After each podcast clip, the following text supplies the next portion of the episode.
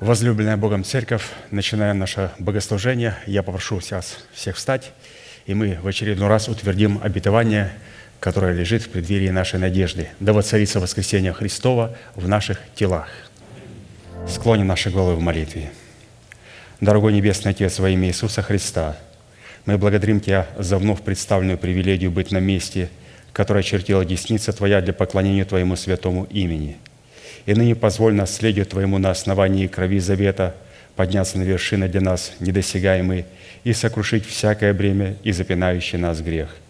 Во имя Иисуса Христа да будут прокляты на этом месте, как и прежде, все дела дьявола, болезни, нищета, преждевременная смерть, страхи, фобии, депрессии, разрушение, косность, невежество. Все это да отступит от шатров святого народа Твоего – и ныне встань, Господи, на место покоя Твоего, Ты и ковчег могущества Твоего, и да облекутся святые Твои спасением Твоим. Дай нам больше от Духа Твоего, пропитай нас Духом Твоим святым, позволь нам найти светлое лицо Твое. Мы благодарим Тебя, что это служение представлено нашим помазанникам, пастырям в Твои божественные руки, и мы молим Тебя, продолжай вести его рукою сильную и превознесенную, наш великий Бог, Отец и Дух Святой. Аминь. Садитесь, пожалуйста. Евангелие от Матфея, глава 5, 45, 48 стихи. «Да будете сынами Отца вашего Небесного, ибо Он повелевает солнцу своему восходить над злыми и добрыми и посылает дождь на праведных и неправедных. Итак, будьте совершенны, как совершен Отец ваш Небесный» призванные к совершенству. И, разумеется, это слово будет обращаться к тем, кто является Божьим солнцем и Божьими облаками, которые направляются для того, чтобы исполнить намерения, которые лежат на сердце у Отца, призванные к совершенству – эта обетованная заповедь написана у евангелиста Матфея и представлена нам в серии проповедей пастыря Аркадия, является наследием святых всех времен и адресована эта заповедь Христом сугубо своим ученикам. А посему люди, не признающие над собой власти человека, посланного Богом, к наследию этой заповеди никакого отношения не имели и навряд ли уже смогут иметь. Мы с вами остановились на назначении праведности Божьей в сердце человека, выраженной в способности обличения своей сущности в святую или же в избирательную любовь Бога. Колоссянам 3, 14, 15. «Более же всего облекитесь в любовь, которая есть совокупность совершенства, и да владычествует в сердцах ваших мир Божий, которому вы и призваны в одном теле, и будьте дружелюбны». Исходя из данного изречения, владычество мира Божьего – или же праведности Божией в наших сердцах возможно только при одном условии, если Его избирательная любовь будет пребывать в наших сердцах, и мы будем облеченны в избирательную любовь Бога. И характер избирательной любви Бога представлен Духом Святым в Писании в свете семи неземных достоинств. И они записаны 2 Петра, 1 глава, со 2 по 8 стих. Это добродетель, рассудительность, воздержание, терпение, благочестие, братолюбие – и любовь. И пастор неоднократно повторял, что каждое из этих семи достоинств плода добродетели содержит в себе характеристики всех других достоинств, так как они проистекают друг из друга, дополняют друг друга, усиливают друг друга и подтверждают истинность друг друга. Данные достоинства являются нравственными совершенствами и эталонами присущему естеству Бога, которые нам дированы через Иисуса Христа и в которые мы призваны с вами обогатиться вот в эти божественные характеристики. А вот войти в наследование данных достоинств мы можем только через принятие Святого Духа, но только при одном условии, если мы принимаем Его как Господа и Господина нашей жизни, который будет выражаться в чем? В послушании нашей веры, вере Божией – и через наследование этих великих и драгоценных обетований мы с вами делаемся причастниками божеского естества, то есть мы становимся похожими на Бога. Избирательная любовь Бога, выраженная в семи неземных достоинствах и характеристиках, ничего общего не имеет и не может иметь с природой толерантной человеческой любви, которая исполнена, как мы знаем, из личного опыта, эгоизмом, пороком, коростью и непостоянством. И в отличие от толерантной и эгоистической любви, человек, человека избирательная любовь Бога отличается тем, что она наделена палящей ревностью Бога, Его всеведением и Его абсолютной мудростью, которую никоим образом невозможно использовать в порочных, корыстных и эгоистических целях человека. В силу этого именно сила избирательной любви Бога в формате семи неземных достоинств призвана разрушить державу смерти в нашем теле и на ее месте воцарить воскресение Христова в наших телах и облечь наши тела в воскресение Христова в лице нашего нового человека. Давайте вкратце вспомним, что мы с вами смогли подчеркнуть и с конспектов пастыря и дать определение каждой из этих семи характеристик. Итак, говоря о добродетели, в избирательной любви Бога мы установили происхождение и источник всякого добра. Это Бог. В то время как рассудительность, второе качество в той же избирательной любви Бога, призвано давать нам распознание того, что хорошо и что худо, или же что Бог рассматривает добром, а что злом. А вот третье качество – воздержанность любви Божией в нас дает нам силу избирать то, что Бог рассматривает добром, и отвергать то, что Бог рассматривает злом. Терпение же Христова, четвертая характеристика, оно конкретизирует то, что нам предложила воздержанность в избирательной Бога, и она дает нам способность смотреть на то, что Бог рассматривает добром, и ожидать с надеждой исполнения увиденного. Дисциплина благочестия в избирательной Бога призвана хранить себя неоскверненным от того, что Бог рассматривает злом, и светить Бога в своих сердцах и душах. И братолюбие в избирательной любви Бога служит переходами смерти в жизнь, потому что мы любим братьев, не любящие брата пребывает в смерти. И седьмое качество – любовь же является совокупностью совершенств, перечисленных выше, и других совершенств, которые присущи естеству Бога. Итак, в определенном формате из семи имеющихся характеристик, которые в своей совокупности определяют в нашем сердце добродетель Бога, в совершенстве Его избирательной любви, мы уже рассмотрели пять составляющих, а поэтому сразу перейдем к шестой характеристике. Это братолюбие, сокрытое любви Божией агапы. И мы сегодня постараемся эту составляющую с вами закончить. То есть мы рассматривали братолюбие, которое сокрыто в любви Божией агапы, и в будущем мы перейдем и будем рассматривать агапы, которая будет проявлять себя в атмосфере братолюбия. И мы увидим, там есть определенная разница. Братолюбие, которое есть у нас, как оно проявляет себя в избирательной любви Бога, святого Яхве Агапы, и как любовь Божия Агапы направлена к нам и проявляет нас, если в наших сердцах есть братолюбие. Поэтому в будущем будем рассматривать любовь Божию Агапы в атмосфере братолюбия. Мы знаем, что когда человек рождается от Бога, ему предоставляется выбор либо войти в состояние смерти и стать мертвым для Бога и негодным для всякого доброго дела, либо войти в состояние жизни вечной и стать годным для всякого доброго дела в показании братолюбия. 1 Иоанна 3, 14, 18. Мы знаем, что перешли из смерти в жизнь, потому что любим братьев. Не любящий брата пребывает в смерти, всякий ненавидящий брата своего есть человека-убийца, а вы знаете, что никакой человека-убийца не имеет жизни вечной в нем пребывающей.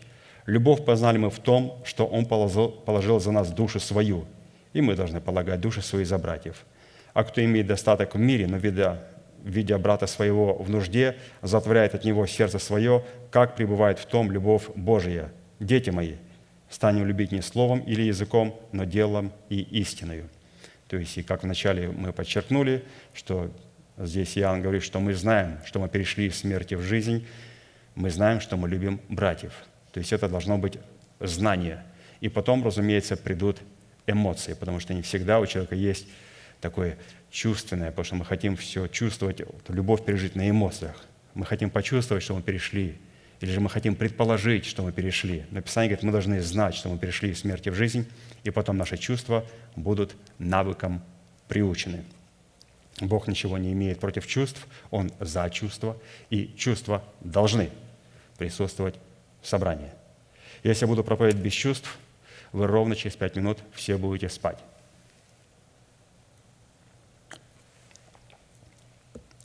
Я использую чувства. И я знаю, что у вас есть чувства и эмоции. И я должен прибегать к этому для того, чтобы держать вас после трудового дня а, в таком напряжении. И это прекрасный инструмент, который можно использовать для Бога. Но ему надо отдавать правильное место. Учитывая, что братолюбие вступает в свои законные права и обретает свою законность и свою легитимность, когда мы оставляем состояние младенчества, то способ оставить младенчество включает в себя четыре составляющие. Вот давайте посмотрим, каким образом братолюбие, о котором мы говорим, получит законы и юридические права. Это только тогда, когда мы оставляем младенчество. Младенец не способен любить. Почему? Потому что он все меряет чувствами или же предположением. Я чувствую, я предполагаю, мне кажется. Надо оставлять это положение только через оставление душевности, оставление младенчества. И как оставить младенчество? Пастырь Аркадий предлагает для нас минимум четыре вещи, которые необходимы для того, чтобы оставить младенчество. Первое.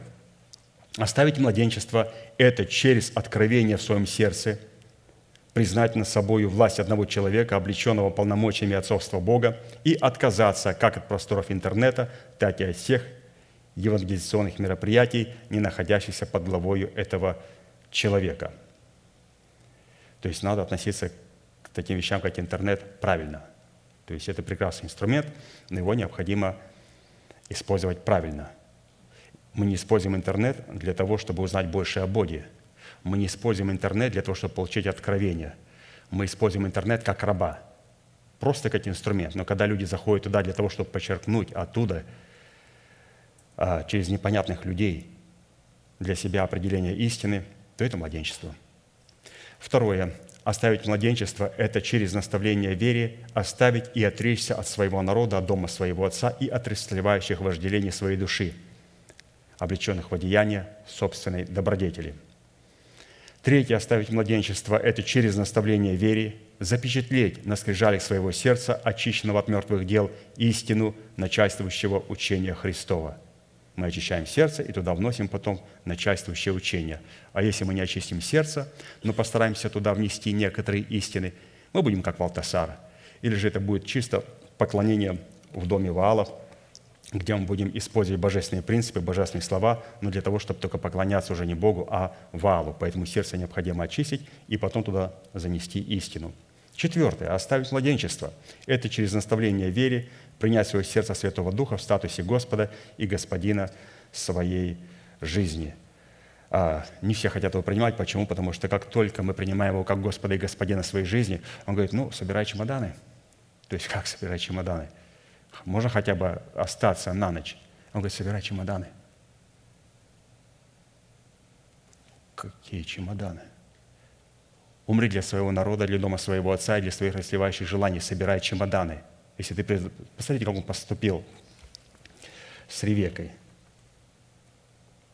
Это также он поступает и с нами. И он так знакомит себя, как Господь и Господин. Это первое, он сразу делает призыв к освящению. Поэтому как узнать, он у нас гость или господин? Если он у нас гость, он никогда нас не повлечет к освящению. И если нас влечет к освящению, то это говорит о том, что мы оккультны или обременены духом религиозным. Это самый опасный дух. Если Господь позволяет такому духу войти в человека или же взять над ним контроль, то, мне кажется, Бог не совсем заинтересован в этом человеке. Это очень опасный дух, дух лжи. Исходя из откровений Писания, природа братолюбия, образующая в нашем сердце атмосферу жизни вечной, сокрытой в любви Божией, агапы – и в отличие от человеческой любви находится в измерении, в котором обитает Бог. Итак, нам необходимо было ответить на четыре вопроса. Первое. По каким признакам следует определять человека, входящего в категорию наших братьев, за которых мы призваны полагать наши души, чтобы показать в вере братолюбия? Мы на него ответили. Второе. Какое назначение призвано выполнять избирательную любовь Бога в братолюбии? Третье. Какие условия необходимо выполнить, чтобы показывать в своей вере избирательную любовь Бога в братолюбии – мы на это также ответили. И четвертое, по каким признакам следует испытывать себя на предмет братолюбия друг к другу в избирательной любви Бога. То есть мы поговорим о признаках сегодня. Итак, в определенном формате мы уже рассмотрели первые три, и остановимся на рассматривании четвертого, еще раз прочитаем его. По каким признакам следует испытывать себя на предмет братолюбия друг к другу в избирательной любви Бога. Мы с вами прошли четыре признака. Сегодня пройдем пятый, шестой и седьмой. Но давайте вкратце вспомним. Первым признаком в показании братолюбия в своей вере будет являться поступок, поступок, в котором мы будем изгонять из круга нашего общения человека, тайно клевещущего на нашего ближнего. То есть необходимо разобраться с клеветой и с клеветником. И мы знаем, что клевета – это особый инструмент в руках врага, который он очень удачно использует и который приходит через человеков и направляется на человека, который приходит через людей, которые представляют царство тьмы, и они направляются непосредственно на людей, которые находятся в царстве света. Так, для примера, в нашем естестве клевета приходит через ветхого человека. Он клевещет на наш новый человек. То есть два человека. Ветхий человек использует те сферы нашей души, которые не погрузились в смерть Господа Иисуса. Для чего? Для того, чтобы клеветать на нового человека. Человек-человек. В церкви душевные люди находятся, которые не захотели оставить младенчество. Их использует сатана для того, чтобы клеветать на наследие Божие, на христиан. И также есть другая категория – это люди нечестивые и беззаконные люди, которые поддерживают этих людей, то у них предоставляется, у них в распоряжении только одна цель – это убить человека, у которого есть семя, у которого есть слово, и который представляет отцовство для церкви. То есть мы видим один род людей направляет свое действие в формате клеветы против другого человека или же рода людей. И, разумеется, дьявол это может делать только через людей. Он не может клеветать на нас просто перед Богом. Писание, посмотрите, как в книге Иов написано, что был день, когда пришли сыны Божии предстать перед Господом, и между ними пришел и сатана. Он не может прийти в присутствие Бога, он может прийти, когда мы приходим сюда. И Он находится между нами, особенно между теми, у кого есть обида в сердце. Пришли сыны Божьи, и между ними пришел и сатана клеветать. Мы должны понимать это. И поэтому необходимо изгнать из круга нашего общения человека тайно клевещущего. Это начинается с ветхого человека, и, разумеется, потом это делает Дух Святой своим уникальным проведением, каким он образом извлекает людей нечестивых и беззаконных из церкви или же душевных людей из церкви. Вторым признаком в показании братолюбия в своей церкви является способность более преуспевать в братолюбии и усердно стараться о том, чтобы жить тихо, делать свое дело и работать своими собственными руками, чтобы поступать благоприлично перед внешними и ни в чем не нуждаться – то есть здесь говорится об усердии, которое есть у христианина. И это усердие направлено для того, чтобы жить тихо. То есть что такое усердие? Вот здесь вот мы снова поговорим о чувствах. Усердие. Усердие – это, во-первых, расположение наших разумных и волевых качеств, но при одном условии. Если мы при этом испытываем величайшее удовольствие и восторг от делания, то, что мы делаем. Например, принесите Господу десятины и приношения с усердием. То есть я приношу не потому, что я знаю, что надо их приносить, но приносить с усердием. То есть вот это слово «усердие» – это не просто расположение моих разумных и волевых качеств, но также есть там присутствует другая часть. Мне это должно быть очень приятно. И у меня должен быть восхитительный восторг. Мне просто до чувств приятно чтить Бога, для примера. Или же помогать святому. Или же снисходить ко святому – и это должно быть усердие. Но здесь говорится усердие, чтобы жить тихо. И мы с вами говорили о том, что жить тихо – это создать атмосферу в церкви, создать атмосферу также в нашем сердце, в которой может себя выражать урим и тумим. То есть, когда Бог может открывать через силу Святого Духа то слово и то откровение, которое Он для нас имеет. То есть, это тишина Божия. И, разумеется, делать свое дело и работать своими собственными руками – какое у нас дело, какое у меня дело. Мое дело зависит, где я нахожусь и что там делают. Если у нас в церкви надо копать и рыть и проводить канализацию, я рою и копаю и провожу канализацию. И это мое дело.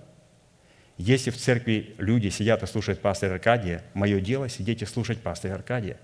Если пришел мой черед, и надо провести молитвенное, помолиться святыми, это и есть мое дело. Посидеть спокойно, помолчать – это и есть мое дело. То есть мое дело зависит от того, где я нахожусь и что необходимо. То есть это взаимоскрепляющие связи. Не то, что я умею делать, а вы много умеете делать. Здесь сидят профессионалы у нас в собрании с дипломами, успешные люди. Но мы не пользуемся их дипломом и их профессионализм сейчас. Они не могут его задействовать. Они задействуют другое дело. Они благословляют это собрание своим, божественным, вот своим, своим таким присутствием вместе с Богом. То божественное присутствие, которое у них есть, они принесли сюда и пришли с ним, и благословляют своим божественным присутствием, которое есть у них внутри сердца – это великое дело, а не то, что вот я умею это делать лучше других, и это мое призвание в церкви. Это неправильно.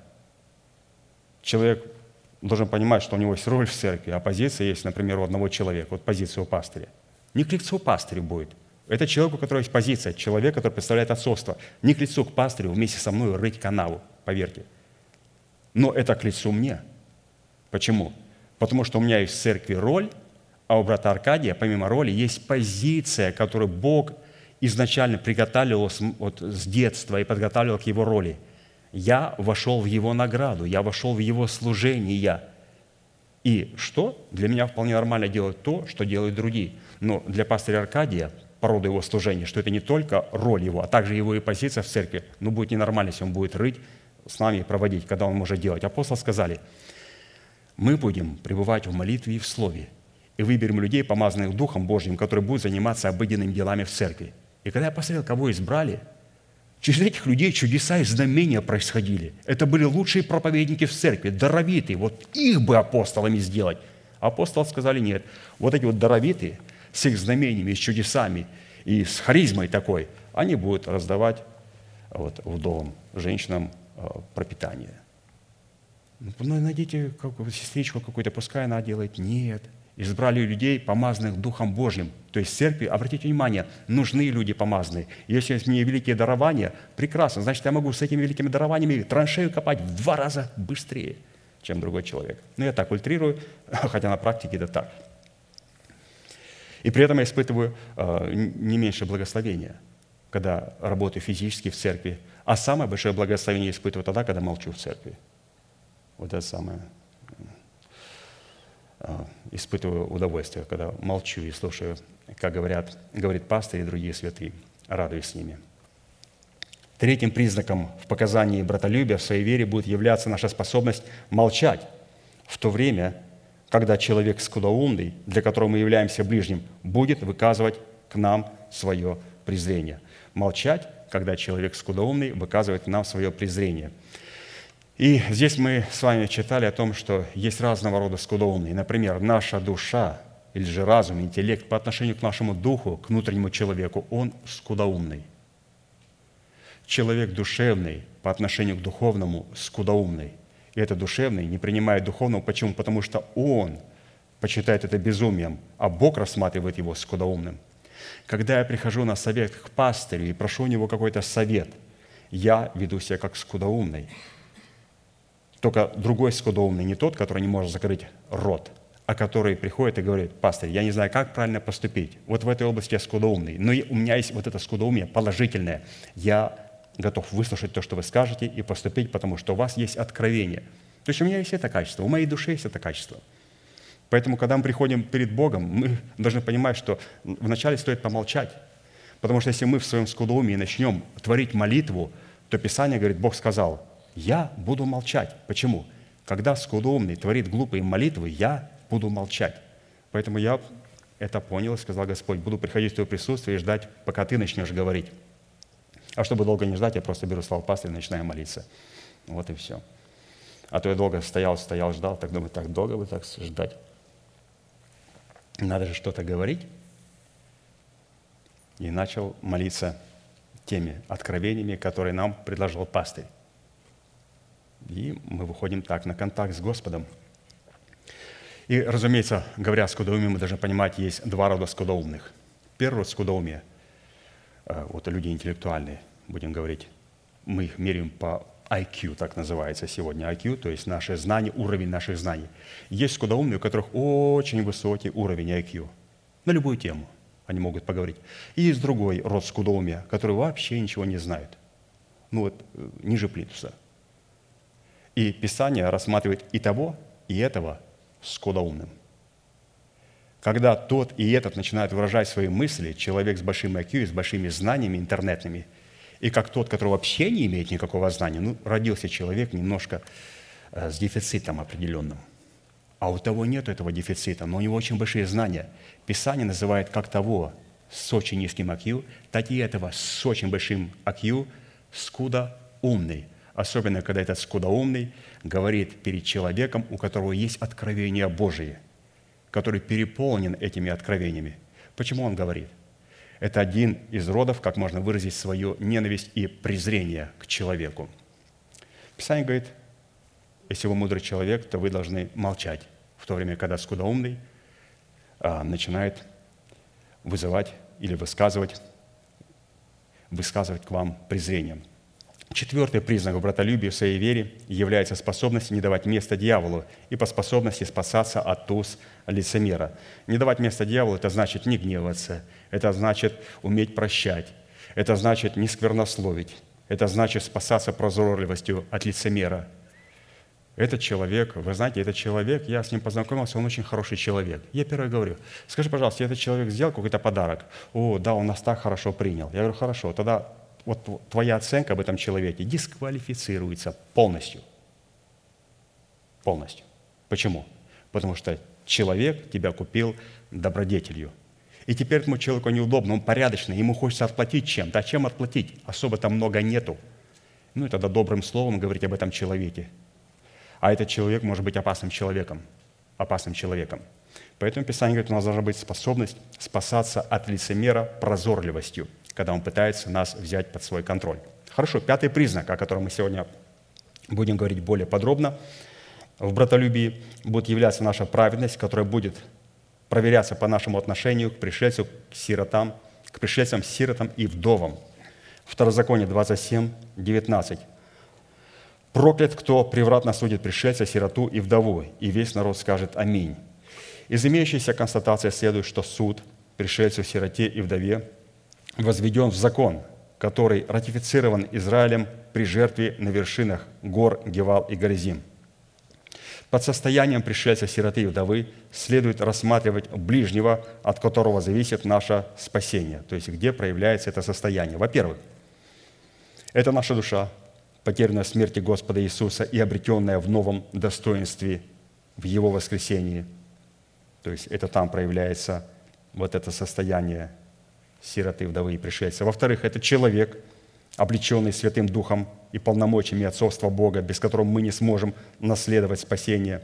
И в-третьих, это невеста Агнца в лице избранного Богом остатка, церковь, которая обладает аналогичным нам состоянием. То есть вот эти три качества, где должно пребывать состояние сироты, вдовы и пришельца. Это наша душа, это, разумеется, человек Божий, и это, разумеется, церковь Божия – все эти три составляющие должны пребывать. Поэтому очень важно, очень важно, чтобы мы находились в той церкви, которая отвечает этим требованиям. Иногда люди говорят, да какая разница, где быть в собрании? Ну, это самая глупая фраза, которую может сказать человек, любящий Бога. Самая глупая фраза. Да какая разница? Большая разница – Состояние пришельца, сироты и вдовы определяет нашу праведность. Состояние пришельца служит определением того, что мы умерли для своего народа, в силу чего стали для него пришельцами и чужими.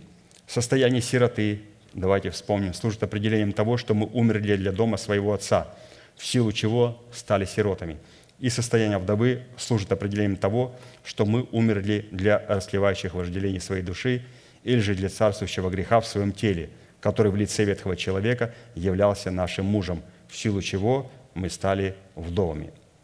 При этом три состояния являются определением одного плода правды в достоинстве Мафусала. прогоняющего смерть из нашего тела, которое внутри человека является обетованием, относящимся к преддверию нашей надежды. Наличие этого обетования, или же вот Мафусала, является гарантией, что мы будем восхищены в предрассветной мгле пришествия Господня, встретнем Господу на воздухе, потому что мы становимся мертвыми для греха и живыми для Бога. Луки 17, 33, 37. Вот здесь вот давайте посмотрим, как Лука констатирует слова Христа и постараемся увидеть там Мафусала, прогоняющего смерть.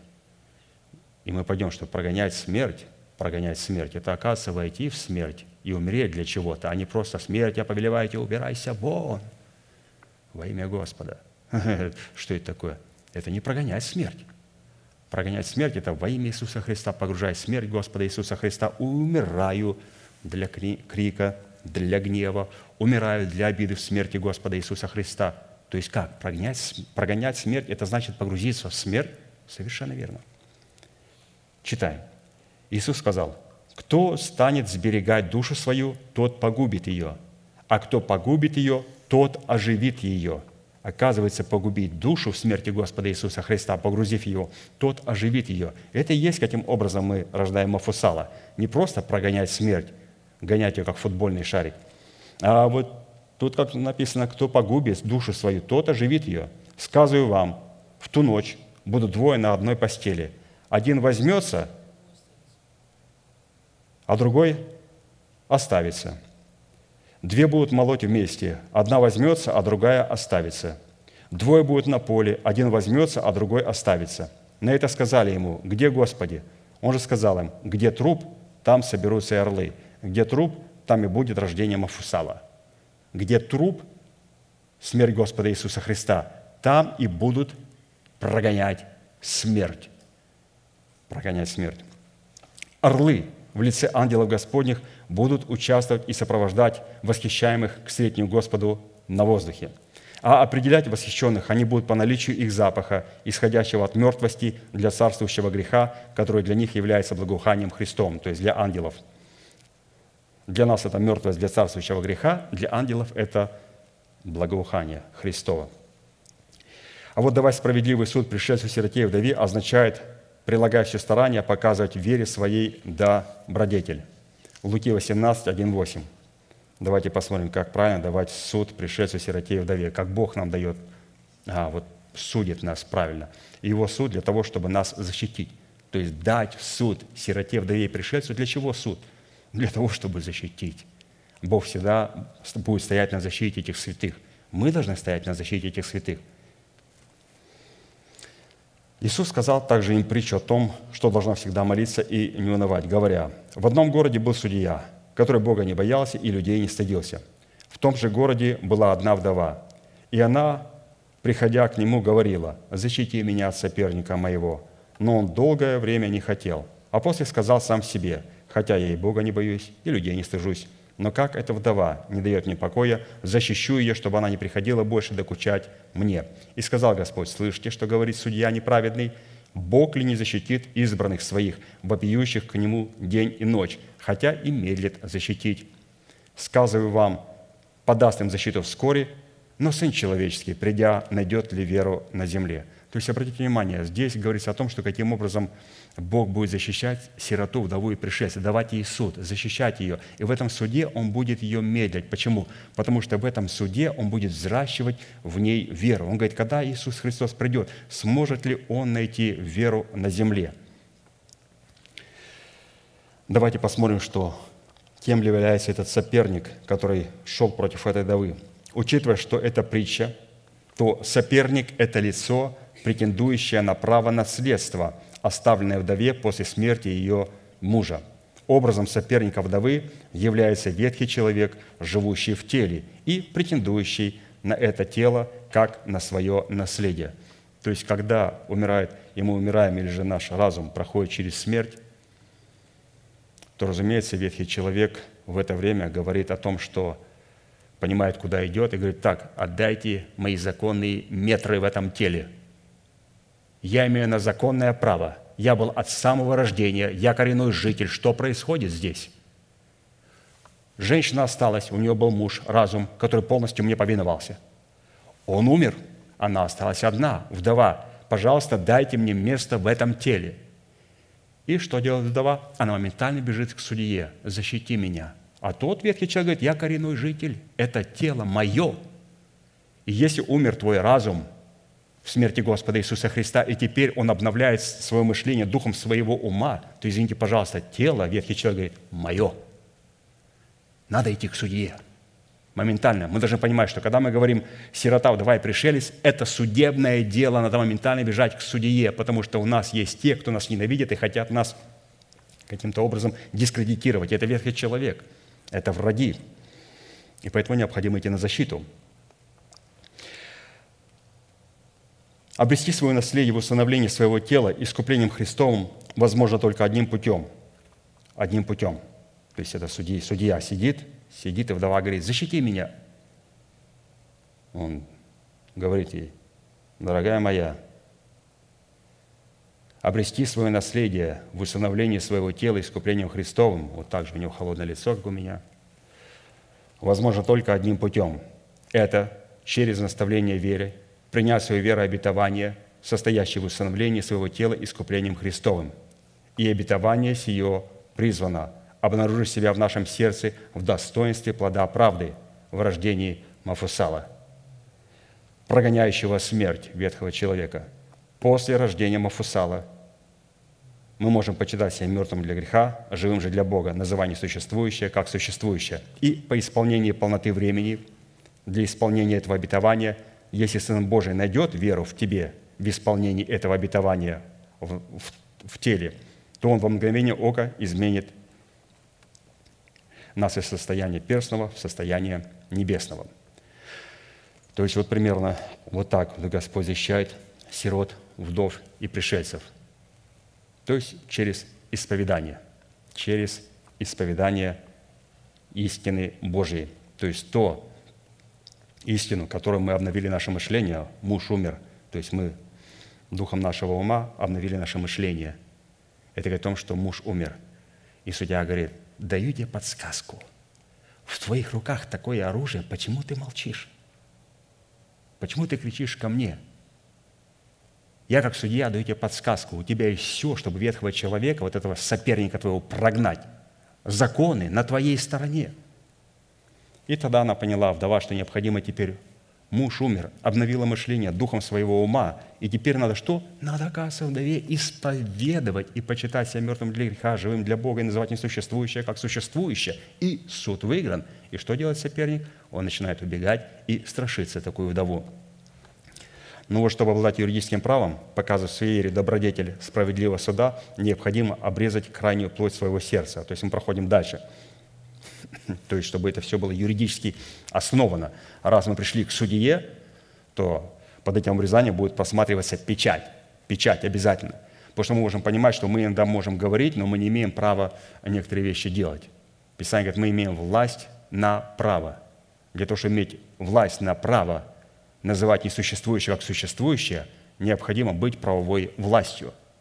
Быть правовой властью, имеет обрезание – еще раз, для того, чтобы исповедовать те истины, которые мы исповедуем, на это необходимо иметь право.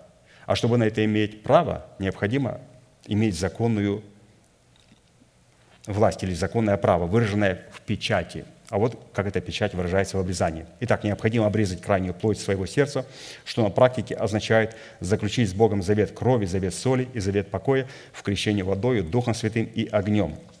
Второзаконие 10, 16, 18.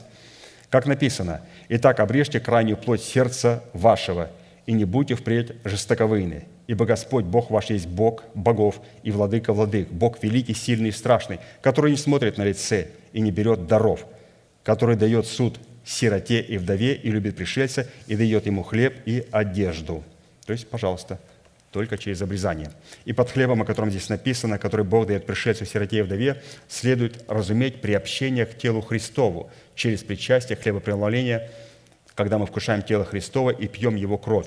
А под одеждою, которую Бог дает пришельцу, сироте и вдове, следует разуметь обличение в одежды правды. То есть участие в хлебопреломлении, и мы облекаем себя в одежды правды. Разумеется, для того, чтобы правильно участвовать в хлебопреломлении, Писание говорит, надо необходимо рассуждать. Необходимо правильно рассуждать и правильно подходить к хлебопреломлению. Прежде чем Христос а, сотворил, совершил хлебопреломление, он проверил, а, кто среди множества его учеников является деревом, которое Бог насадил, Отец его, или же которое насадил не Бог. Он сказал такую мысль, «Если вы не будете есть моей плоти и пить моей крови, то не можете иметь со мной никакой части». Множество учеников, для которых он был авторитетом, сказали, какие странные слова. Это слова, слова безумного человека – и они все ушли. Двенадцать подошли, и Петр сказал, Господи, Ты знаешь, что после этих слов Тебя все оставили. Он говорит, прекрасно. Теперь мы готовы к хлебопреломлению. На хлебопреломлении он не сказал, кто будет есть мою плоть и пить мою кровь. Он взял хлеб, преломил и сказал, это есть символ моего тела. Петр говорит, Господи, если бы ты раньше так сказал, они бы не ушли. Он говорит, о, а почему вы не ушли? Да потому что ты для нас авторитет. Он говорит, а для них я не был авторитет. Им нравились мои знамения, чудеса, исцеления, мой авторитет, моя власть, мое помазание, но они ненавидели меня. Взял чашу после вечери и сказал, «Сия чаша есть Новый Завет в моей крови». Петр говорит, Господи, если бы так красиво это раньше сказал, ну как ты можешь правоверным евреям говорить, есть плоть твою и пить кровь? Поэтому мы должны понимать, что когда мы должны правильно участвовать в хлебопреломлении. Это правильное отношение к телу. На иврите под сердцем часто имеется в виду весь человек, включая его дух, душу и тело. Мы говорим, обрежьте сердце, крайнюю плоть сердца. Оказывается, вот сердце должно быть обрезано. И под этим сердцем, когда Господь говорит, или же Слово Божие говорит, оно подразумевает наш дух, душу и тело. Поэтому, с одной стороны, обрезание – это знамение завета, свидетельствующего, что данный человек умер для своего народа, для дома своего отца и для вожделения своей души. А с другой стороны, обрезание – это печать праведности, нанесенная на готовый документ праведности, который обнаружит себя в двух вещах – в мышлении о горнем и состоянии сердца, пребывающего в наследии неземного мира. Проверяется мышление о горнем – по удостоверению того, что человек умер для греха, живет для Бога. В то время как пребывание сердца в состоянии мира Божьего проверяется по удостоверению, что Бог не вменяет данному человеку греха, в котором он родился, от суетной жизни отцов. Римлянам 4, 18, 13. «Блажен человек, которому Господь не вменит греха, и блаженство сие относится к обрезанию». Относится к обрезанию или к необрезанию, задается вопрос. Мы говорим, что Аврааму вера вменилась в праведность. Когда вменилась? По обрезании или до обрезания? Не по обрезанию, а до обрезания. А знак обрезания он получил как что? Как печать праведности через веру, которую имел в необрезании. Так что он стал отцом всех верующих в необрезании, чтобы и им вменилась праведность, и отцом обрезанных, не только принявших обрезание – но и ходящих по следам веры отца нашего Авраама, который имел он в необрезании. Ибо не законом даровано Аврааму или семени его обетование быть наследником мира, но праведностью веры. Возрожденным от Бога духе человека обрезание будет выражаться в сокрушенности духа. В душе человека обрезание будет выражаться в поклонении князя у порога Дома Господня а в теле человека обрезание будет выражаться в чистых устах, исповедующих веру сердца. Только при наличии такого обрезания, пребывающего в трех субстанциях нашего естества, у нас появится способность не судить превратно пришельца, сироту и вдову. Второзаконие 24, 17 22. «Не судите превратно пришельца, сироту и у вдовы не берите одежды в залог». Вот это подчеркнуть. «Не берите одежды в залог». Обычно одежду берут в залог только тогда, когда человек что-то хочет взять в залог, займ, и у него нечем дать, человек должен был, был дать свою одежду. А вот, вот эта составляющая вдовы, у нее вообще не надо ничего брать, было в залог. Ей просто надо было дать в долг, но не брать у нее одежды в залог. Помни, что и ты был рабом в Египте, и Господь освободил тебя оттуда. Посему и я повелеваю тебе делать сие. Когда будешь жать на поле твоем, и забудешь сноп на поле – то не возвращайся взять его. Пусть он останется пришельцу, сироте и вдове, чтобы Господь Бог твой благословил тебя во всех делах рук твоих, когда будешь обивать маслину твою, то не пересматривай за собой ветвей. Пусть остается пришельцу, сироте и вдове. Когда будешь снимать плоды в винограднике твоем, не собирай остатков за собою. Пусть остается пришельцу, сироте и вдове. И помни, что ты был рабом в земле египетской, посему я и повелеваю тебе делать сие». Пришельцем в данном случае для нас является новый человек, живущий в нашем теле в статусе странника. Не судить превратно пришельца означает не приписывать откровения, принадлежащие нашему новому человеку, умственным способностям нашей души и не использовать их для достижения материальных ценностей. Галатам 5, 16, 17.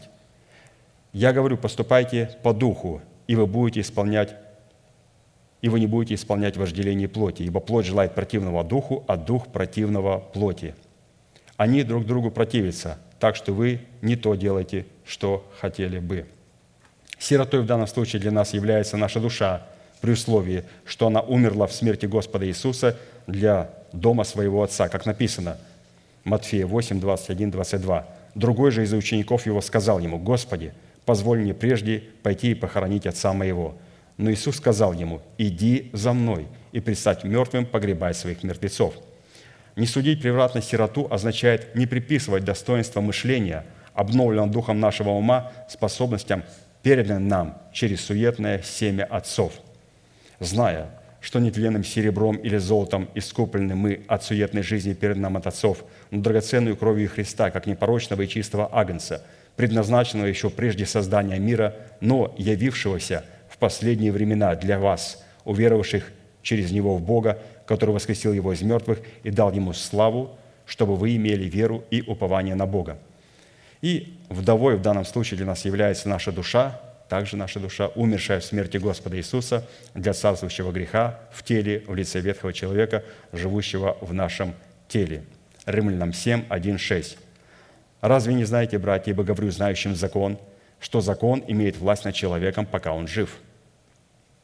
Замужняя женщина, теперь он проводит аналогию, что закон имеет власть для человека, пока он жив, и он приводит пример.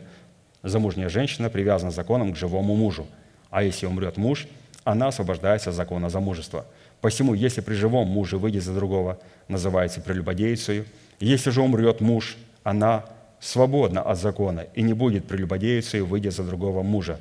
Так и вы, братья мои, умерли для законом телом Христовым, чтобы принадлежать другому воскресшему из мертвых, да приносим плод Богу. Ибо когда мы жили по плоти, то страсти греховные, обнаруживаемые законом, действовали в членах наших, чтобы приносить плод смерти. Но ныне, умерши для закона, которым были связаны, мы освободились от него, чтобы нам служить Богу в обновлении духа, а не по ветхой букве. В библейские времена, когда человек не мог возвратить своего долга, то, с одной стороны, взаимодавец брал у него в залог одежду, пока он не возвратит своего долга, а с другой стороны, должник становился рабом своего взаимодавца. Однако, если ближний не мог оплатить своего долга до захода солнца, следовало возвратить ему одежду до захода солнца. Исход 22, 26, 27. «Если возьмешь в залог одежду ближнего твоего, до захождения солнца возврати ее, ибо она есть единственный покров у него, она одеяние тела его. В чем будет он спать? То есть раньше была одна одежда у человека, очень дорогая одежда, и так как они странствовали, очень много находились в пути, то эта одежда не только была, закрывала его, она также согревала его в ночи. И Писание говорит, если он отдал тебе одежду, вот подумай, а теперь как он будет спать? Итак, когда он возопьет ко мне, я услышу, ибо я милосерд. Свет этого образа указывал на наши взаимоотношения в теле Христовом, в которых мы призваны прощать друг друга до захода солнца, что давало Богу основания прощать и наши грехи. Так и написано Матфея 6, 14, 15. «И если вы будете прощать людям согрешения их, то простит и вам Отец ваш Небесный, а если не будете прощать людям согрешения их, то и Отец ваш Небесный не простит вам согрешений ваших». То есть здесь необходимо понимать, что прощение – это юридический акт – что такое юридический акт? Прощение – это значит вернуть одежду. Мы не можем просить, например, человека беззаконного, человека нечестивого. Почему? У него нет одежды праведности. Поэтому он говорит, что «я прощаю во имя Иисуса Христа». Таким словам, грош цена. Прощение – это юридический акт. Мы можем прощать только святых, тех, у которых есть одежда. Мы должны избавиться от обиды, если нам нанесли вот люди беззаконные а, обиду, и передать это все судьи праведному, чтобы он защищал нас. Но когда касается отношений между братьями и сестрами, между святыми, то необходимо их простить. Это есть юридический акт. Вернуть одежды – это то есть благословить его, чтобы Бог мог помиловать его и работать с ним, не в гневе своем. А вот однако, когда вдова, мы с вами подчеркнули, не способна была оплатить долг своего умершего мужа, запрещалось брать ее одежду в залог и обращать ее в рабство за долг умершего мужа. Свет этого образа указывал на наши взаимоотношения с Богом, в которых Бог не вменял нам греха, виновником которого являлся наш ветхий человек, при условии, если мы совлекли себе ветхого человека с делами его путем того, что почитали себя умершими для греха, живыми же для Бога, называя несуществующее как существующее. Если мы обладаем обрезанием крайней плоти своего сердца, теперь пастырь суммирует, которое подтверждается состоянием пришельца, сироты и вдовы, то это означает, что мы показываем в своей вере братолюбие и пришли из смерти в жизнь. То есть это была такая интересная, пространная пятая составляющая. То есть Господь хочет нас защитить, но это Он будет делать на своих правах. И Он хочет об этих правах, чтобы мы знали обязательно, обязательно, чтобы дьявол не обманывал вас. У тебя нет праведности. Святые, если вы являетесь сиротой, вдовой, пришельцем, вашу одежду никто не имеет права трогать. И иногда люди говорят, я прощаю пастыря, я прощаю пастыря. Он просто не, не до конца э, на интернете провел время, чтобы, например, изучить о вирусе. Я прощаю его. То есть как прощать? То есть прощать – это юридический акт. Прощать – это значит, его одежда должна быть в ваших руках. И прощать только человека, который мог согрешить против вас. Писание говорит, что если человек находится сирота, вдова и пришелец, то ему возвращать нечего. Бог, что интересно, говорит, Он им не вменяет греха. когда совершает про нас брат или сестра, то мы можем, вот получили от них одежду, мы должны молить их, простить и возвратить одежду. Но некоторым людям, Писание говорит, если они находятся в определенном статусе, вот такие слова «я прощаю». Прощаю? Что этот человек совершил против тебя? Что ты его прощаешь? Почему я говорю? Ну, чтобы мы не смешили ад и не творили молитвы, которых Бог не слышит. И все.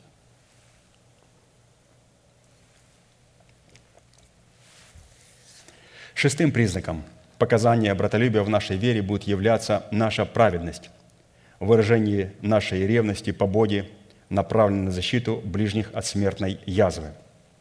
Псалом 105, 28, 31.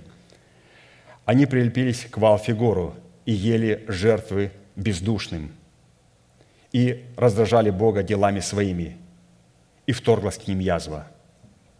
И восстал Финиес и произвел суд – и остановилась язва. И это вменено ему в праведность, в роды и роды вовеки. Итак, пролом для вторжения смертной язвы послужил то, что Израиль, Израиль прилепился к божеству, которому поклонялись мадиентяне, и к блудеянию с дочерями Мава.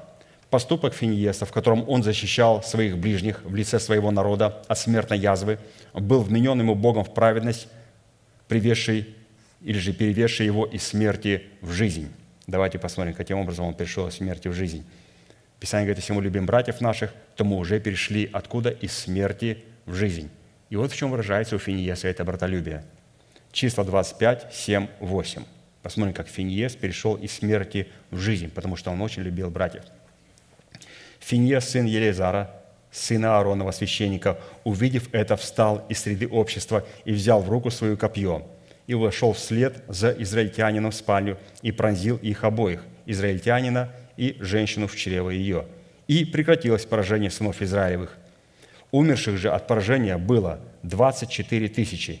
И сказал Господь Моисею, говоря, «Финиес, сын Елиазара, сына Ааронова священника, отвратил ярость мою от сынов Израилевых, возреновав по мне среди их, и я не истребил сынов Израилевых в ревности моей.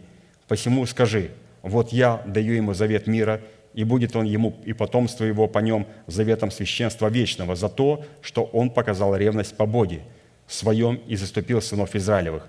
Имя убитого израильтянина, который убит с мадиантянкою, было Зимри, сын Саула, начальника поколения Симеонова, а имя убитой мадиантянки – Хазва. Она была дочь Сура, начальника Амофа, племени Мадиамского, и сказал Господь Моисею, говоря, «Враждуйте с мадиантянами и поражайте их, ибо они враждебно поступили с вами в коварстве своем, прелестив вас Фигором и Хазвою, дочери начальника Мадиамского, сестрой своею, убитую в день поражения за Фигора». Итак, это событие связано с освящением народа израильского, инициатором которого был Бог, чтобы очистить свой народ от блудодеяния с дочерями Маава и от идолов, которым поклонялись мавитяне и которым прилепился Израиль. С одной стороны, освящение состояло в том, чтобы всех начальников народа повесить Господу перед солнцем, а всех прилепившихся к Валфигору убить мечом. А с другой стороны, освящение состояло в том, чтобы произвести полное размежевание с мадиантянами и враждовать с ними и поражать их. Освящение, не несущее в себе полного размежевания с нечестивыми беззаконными людьми, противящимися истине и оставившими своим собранием – это пародия на освящение. В наше время под поклонением Ваал-фигуру просматривается толерантное отношение к идолопоклонству, выраженному увлечению сверхъестественными проявлениями. А в блудодеянии с дочерями Маава просматривается колебание и увлечение всяким ветром учения по лукавству человеков, по хитрому искусству обольщения, за которыми стоят сомнительные служения – Зимри, сын Саула, являлся начальником поколения Симеонова, но его в это время не было в стане, так как он в это время находился в обществе мадиантян и поклонялся Ваалфигору. Имя Зимри, этого убитого человека, израильтянина, означает «моя песень», а имя мадиантянки, которую он привел в стан израильский во время освящения, была Хазва, что означает «обманчивая». Числа 25, 1, 6. И жил Израиль в Сетиме и начал блудодействовать с дочерями Маава. И приглашали они народ к жертвам богов своих, и ел народ жертвы, и кланялся богам их. И прилепился Израиль к Ваал-Фигору, и воспламенился гнев Господа на Израиле. И сказал Господь Моисею, возьми всех начальников народа и повесь их Господу перед солнцем, и отвратится от Израиля ярость гнева Господня. И сказал Моисей судьям Израилевым, убейте каждую людей своих – прилепившийся к Ваал-Фигору. И вот некто из сынов Израилевых пришел и привел к братьям своим мадиантянку в глазах Моисея и в глазах всего общества сынов Израилевых, когда они плакали у входа скинии собрания. И здесь пастор говорит, а теперь представьте картину. 24 тысячи умерли от смертельной язвы. И чтобы остановить ее, Моисей повесил всех начальников народа Господу перед солнцем – так как они увлекли народ есть идоложертвенное и поклоняться идолам процветания и поиску сверхъестественных проявлений. А судьи народа по повелению Моисея также убили в стане израильском всех оставшихся после поражения смертной язвой, прилепившихся к Ваалфигору мечом. Теперь весь народ во главе с Моисеем стоял у входа скинии собрания и плакал. И вот на глазах Моисея и всего общества начальник поколения Симеонова приходит в стан израильский, или же приводит в стан израильский мадинтянку, вводит ее в свой шатер и совокупляется с нею. Мавинтяне и мадинтяне – это потомки Лота, происшествие от инцеста дочерей Лота со своим отцом. В данном случае мавинтяне являются образом человека, рожденного от Бога, но душа которого не облагорожена в смерти Господа Иисуса – союз рожденного от Бога человека с душою, которая крестом Господа Иисуса не была потеряна в смерти Христа по отношению к Богу, рассматривается прелюбодеянием. Если мы, будучи царями и священниками Богу, не будем обладать способностью являть ревность по Боге, чтобы защищать наших ближних от смертной язвы, то благодать Бога обратится в повод к распутству, в силу чего благодать Бога не сможет быть воцаренной в наших сердцах посредством праведности – чтобы привести нас из смерти в жизнь, чтобы воздвигнуть в наших телах державу жизни.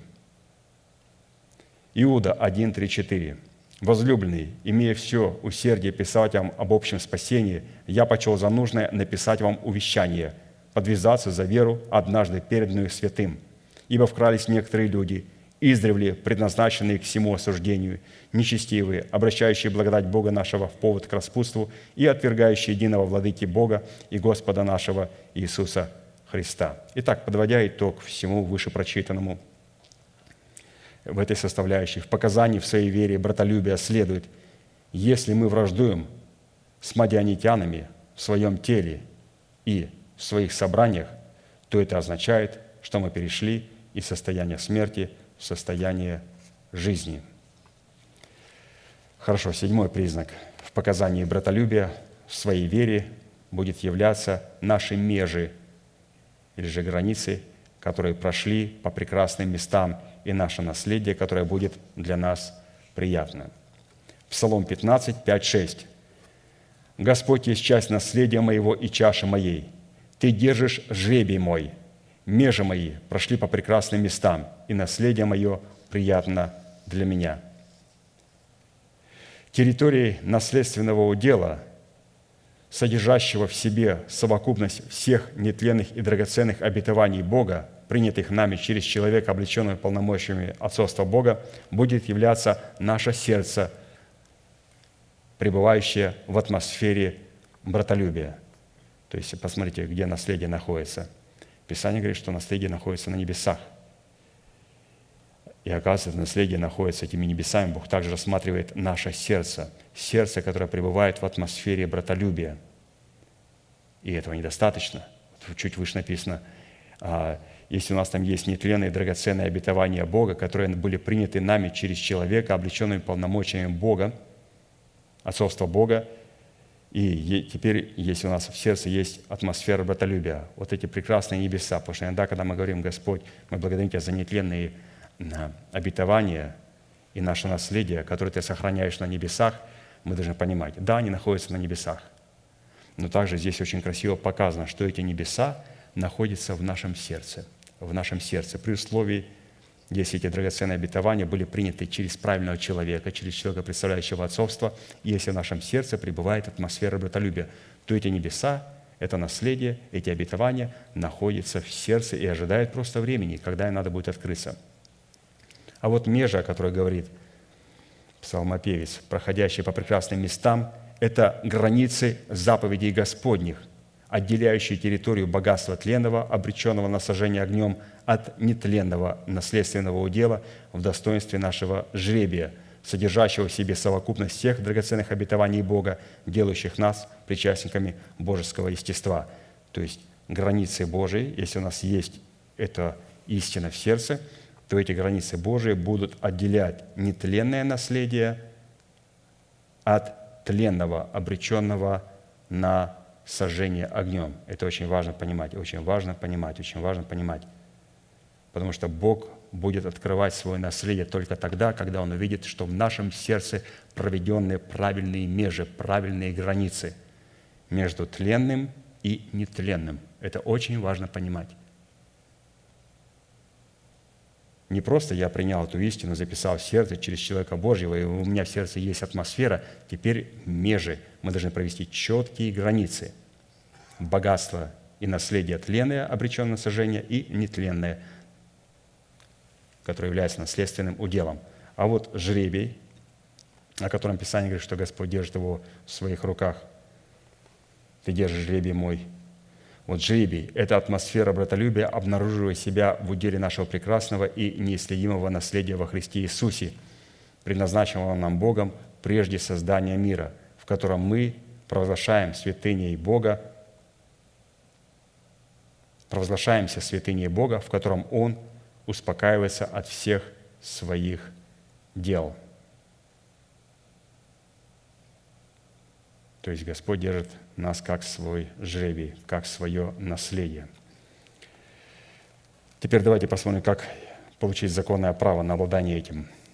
Притча 4, 20, 29. «Сын мой, слова моим внимай, и кричам моим преклони ухо твое, да не отходят они от глаз твоих, храни их внутри сердца твоего, потому что они жизнь для того, кто нашел их, и здравие для всего тела его. Больше всего хранимого храни сердце твое, потому что из него источники жизни. Отвергни от себя лживость уст и лукавство языка удали от себя. Глаза твои пусть прямо смотрят, и ресницы твои, да, направлены будут прямо перед тобою. Обдумай стезю для ноги твоей, и все пути твои да будут тверды. Не уклоняйся ни направо, ни налево. Удали ногу твою от зла, потому что пути правые наблюдает Господь, а левые испорчены. Он же прямыми сделает пути твои и шествия твои в мире устроит. Исходя из имеющегося обращения, адресованного отцом своему сыну, следует, что атмосфера братолюбия в нашем сердце, приводящая нас из состояния смерти в состояние жизни, является наставлением отца, о котором говорится, потому что они – жизнь для того, кто нашел их. Первое. Чтобы наставления Отца образовали в нашем сердце атмосферу братолюбия, необходимо было внимать словам своего Отца и преклонить к речам Его свое ухо. Преклоненное ухо к словам Отца указывает на смирение сердца, приготовленное к исполнению слов Отца и указывает на добрую почву сердца, в котором слова Отца становятся верою сердца. Второе. Необходимо было, чтобы наставления Отца не отходили от наших глаз, потому что то, на что мы смотрим, преображает и трансформирует нас в свой образ.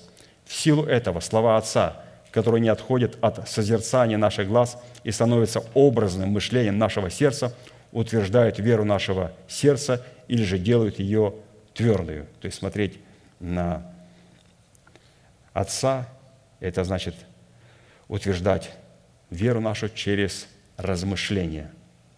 Когда мы сами размышляем, или когда вот мы размышляем, когда общаемся со святыми друг с другом, то мы начинаем размышлять или о том, что мы смотрим на откровение Отца. Третье. Необходимо было, чтобы наставление Отца, образующее атмосферу братолюбия, хранить внутри своего сердца. Сохраняя слова своего Отца внутри своего сердца, мы даем Богу основание исполнить их в установленное им время – Выполнение этих трех условий возможно только в одном случае, если мы создадим в нашем сердце атмосферу братолюбия и очистим совесть от мертвых дел, что хорошо выражено в таких словах. «Отвергни от себя лживость уст», то есть мы говорим, как нам необходимо отвергнуть все эти мертвые дела.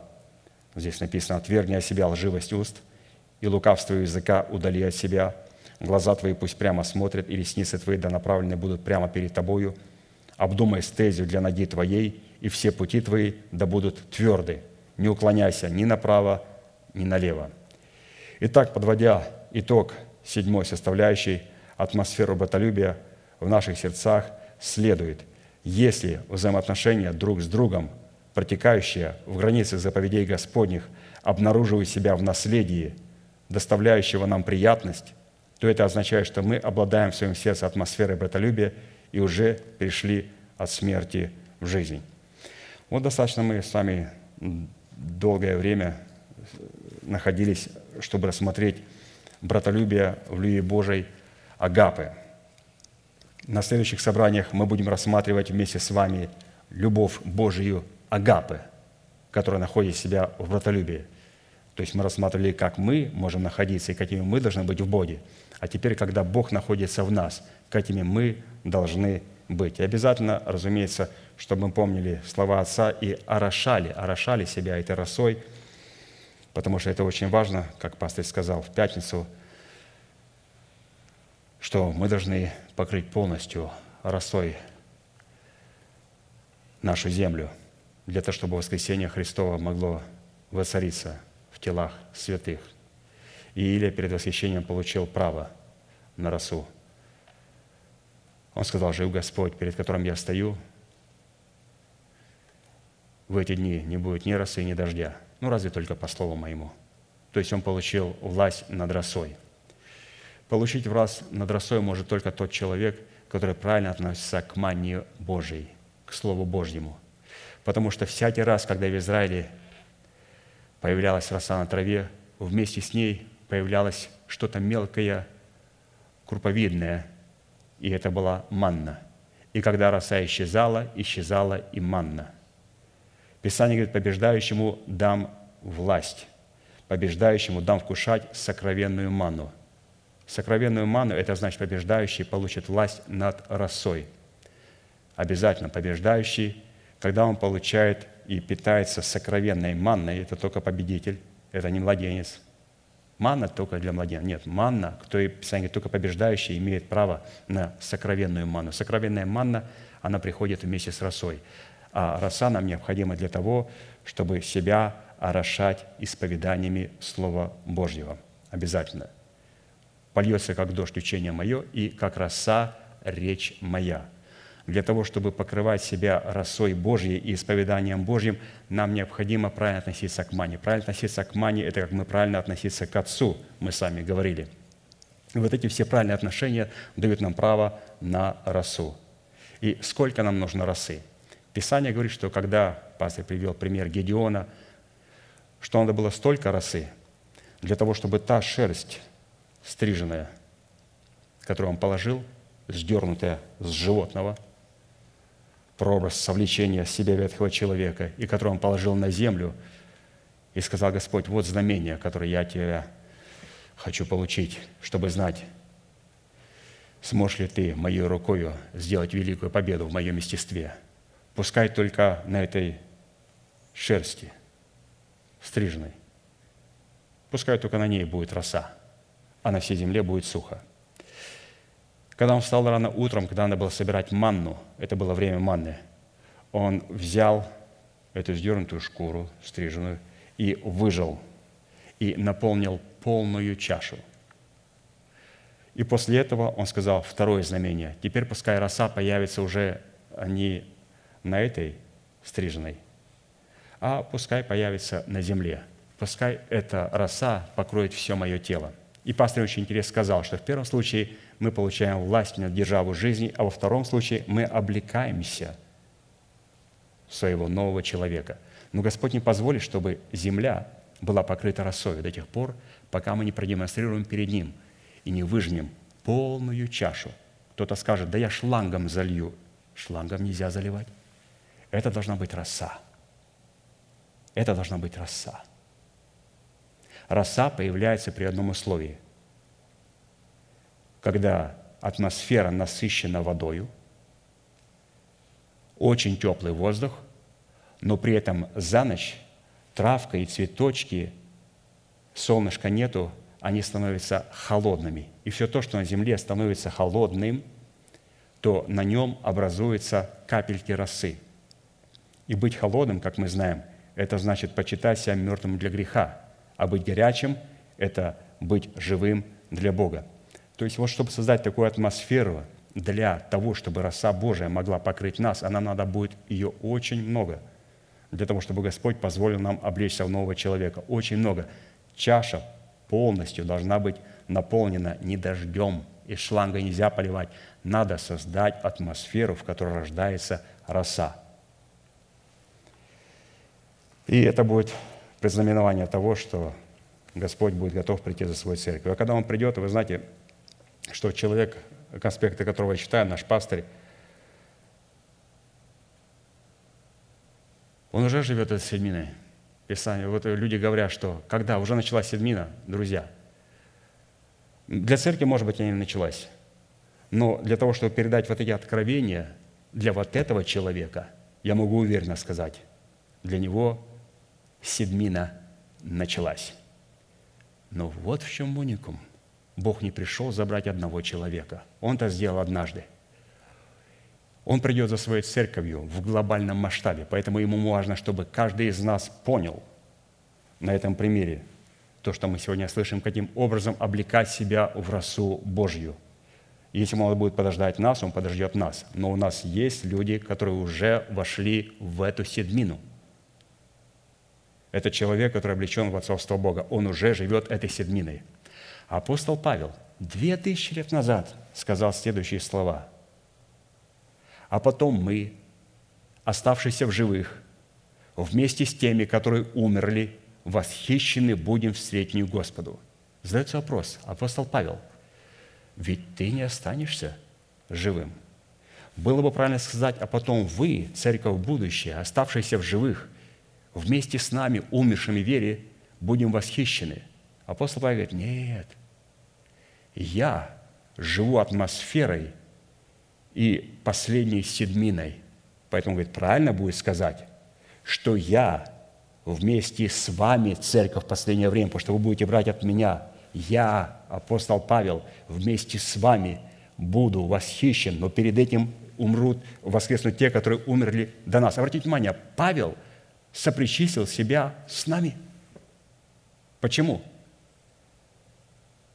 Если бы Павел не жил последней седминой, ей бы не смог жить апостол Аркадий. Если бы Аркадий, апостол, не смог жить этой седминой, и его седмина это не была бы в нем уже сегодня, мы бы сами не разумели эти истины, мы бы не слышали их, наше сердце было раскрыто. Богу необходимо, чтобы прежде что-то начинать творить, чтобы мы записали видение и начертали его ясно на скрижалях нашего сердца. Потому что он вспоминает только тогда, когда видит не просто написанное, а начертать – это показать в себе пример, нарисовать этот образ. Не просто, ему не надо рисовать, ему надо показать в себе образ, записать и показать в себе образ Господь. У нас это есть. И Господь смотрит, люди живут последней седминой. Время, время забирать церковь. Поэтому, слава Богу, что у нас есть люди, которые живут последней седминой, и они в нее вошли. Мы сами в нее входим. Будьте благословенны в молитве, пожалуйста, будем молиться.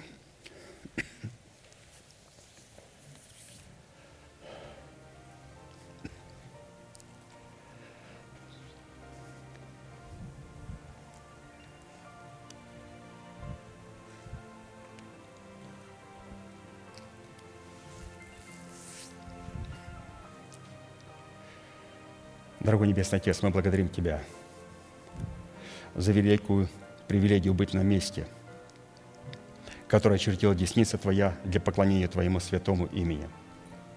Мы благодарим Тебя, Господь, что на этом месте нету места для обид, нету места для клеветы. Мы благодарим Тебя, Господь, что Ты позволил нам перейти из смерти, из состояния смерти в состояние жизни. Потому что мы любим братьев наших, потому что в нашем среде и в нашей церкви, в отношениях между нами есть истинная любовь Божья. Благодарю Тебя, Господь, что между нами нет лицемерия. Между нами есть истинная, святая, избирательная любовь Божия.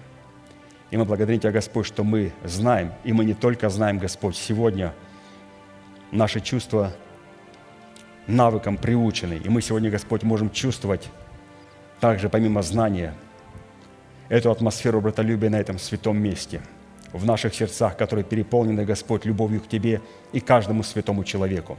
Мы благодарим Тебя, Господь, за законное и юридическое право прощать святых и быть прощенными. Мы благодарим Тебя, Господь, что можем сегодня простить в своей молитве всех тех, кто согрешил против нас, и мы не держим никакой обиды. Если в наших руках оказалась одежда нашего брата, то мы возвращаем, Господь, эту одежду праведности и благословляем его, чтобы Господь мог в атмосфере милости нечто сделать.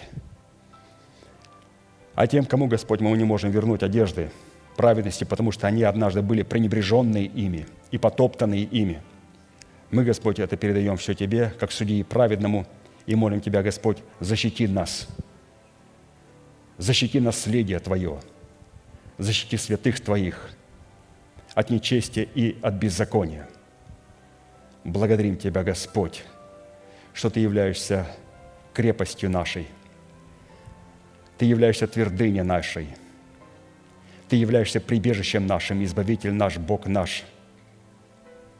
Ты есть скала наша. Ты есть рог спасения нашего. Ты есть убежище наше. И мы призвали Тебя – Господь, потому что Ты есть достопоклоняемый Господь. Мы возвали к Тебе, Господь, и Ты услышал голос наш из чертога своего. И ради наследия Твоего, ради избранного Твоего остатка Ты наклонил небеса и сошел, восел на херувимов и полетел на крыльях ветра, пустил перед собою молнию и рассеял молнии и рассыпал их, и устрашились враги. И Ты протянул руку свою к нам и извлек нас из вод многих и поставил нас на пространном месте воскресения Христовом, потому что Ты, Господь, благоволишь к святым Твоим – Благодарим Тебя, Господь, за те полномочия, которые мы имеем в воскресении Христовом. Мы благодарим Тебя, Господь, что сегодня можем молиться словами, которые мы получили от человека, который представляет для нас отцовство Бога. Мы благодарим Тебя, Господь, что можем смотреть сегодня на эти откровения. Мы можем размышлять этими откровениями. Мы можем покрывать себя этими откровениями, этими молитвами – приготавливая себя ко встрече с Тобою. Мы благодарим Тебя, Господь, за великую победу, которую мы имеем, питаться от древа жизни, которую Ты позволил нам взрастить в едеме нашего сердца. Мы благодарим Тебя, Господь, что как победители мы имеем право вкушать сокровенную манну. И сокрушая, Господь, сокровенную манну, мы получаем власть на Твоей божественной росой. И мы сегодня, Господь, покрываем – росой исповедания, наше обетование, чтобы наша чаша была преисполнена. Мы почитаем себя мертвыми для греха, живыми же для Бога, и называем существующее, как уже существующее в этом физическом мире. Мы благодарим Тебя, Господь, за воскресение Христова. Да воцарится оно не только в сердцах – да воцарится оно и в наших душах, и в наших телах. Мы благодарим Тебя, Господь, что оно воцарилось в нашем сердце, и мы это знаем через то, что Ты очистил нашу совесть от мертвых дел и записал туда свою истину. Ты записал ее ясно, так, чтобы Ты мог прочитать ее. И Ты позволил нам, Господь, быть Твоим письмом – мы благодарим Тебя, Господь, что Твоя святость коснулась нашей души и позволила нам истинное Слово Божие, сокрытое в нашем духе, обновить наше мышление.